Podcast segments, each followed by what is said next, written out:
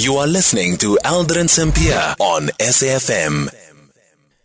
It is 26 minutes after 3 o'clock in conversation next with uh, Musa Mdunge, who's a political analyst and PhD candidate based at the University of Dundee in Scotland. So, yesterday, the United Kingdom and the European Union signed a new agreement that will allow goods to enter Northern Ireland freely from other parts of the UK. The agreement comes more than six years after British voters chose to leave the EU.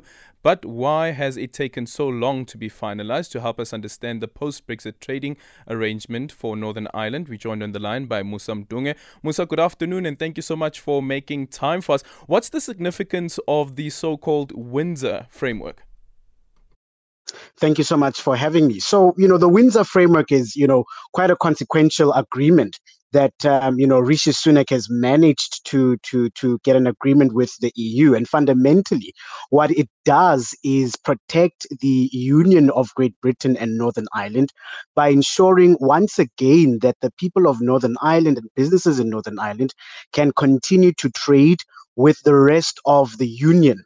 We know that under the Northern Ireland Protocol, that unfortunately was unable to happen, given that part of that agreement was that a border check be created in the Irish Sea to avoid what would have uh, what would have obviously happened if there was a land border between Northern Ireland and the Republic of Ireland.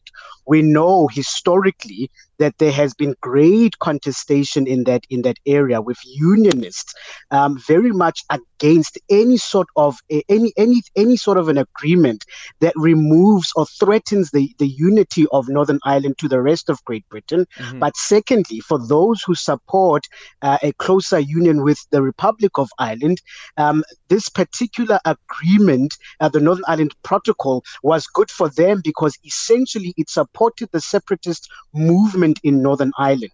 And so, unfortunately, um, where Great Britain finds itself today is where Brexit has really presented for it fundamental challenges to the structure of the British economy. We know that this year, for example, that you know the UK is expected to do far worse than even the Russian economy, mm. and you know part of the reason is essentially is the impact that Brexit has had on on on the economy.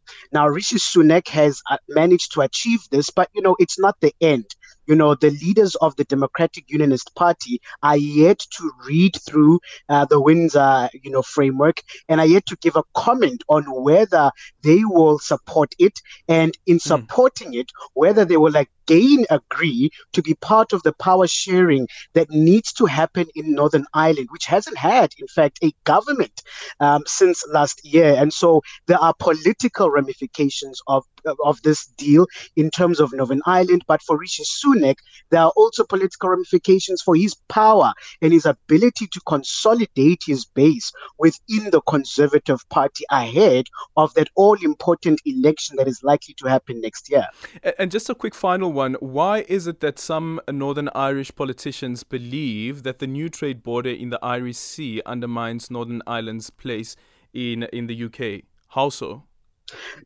Because fundamentally what would have ha- what has been happening is that goods traveling from the from from Great Britain to Northern Ireland would be subject to export certification as mm-hmm. well as consumer parcels, for example. And not only that, even things such as medication um, to be passed through to, to Northern Ireland would need the approval of the European Medical Council.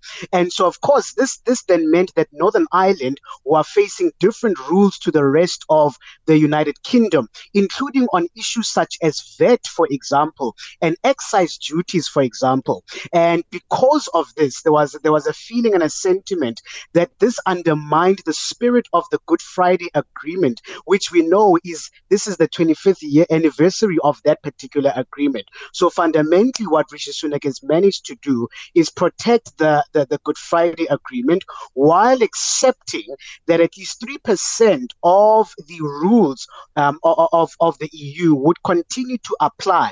But also, moreover, beyond that, is the issue of the role of the European Court of Justice. And because of the Stormont brake, which is a which is a which is a an agreement between both sides, that any future rules that would have been that would have been subject to Northern Ireland would be subject to a veto by the British government, allowing it again to retake sovereignty and ensuring that the European Court of Justice no longer has uh, jurisdiction over such matters. So this is a consequential moment, but the job is not yet done for Rishi Sunak.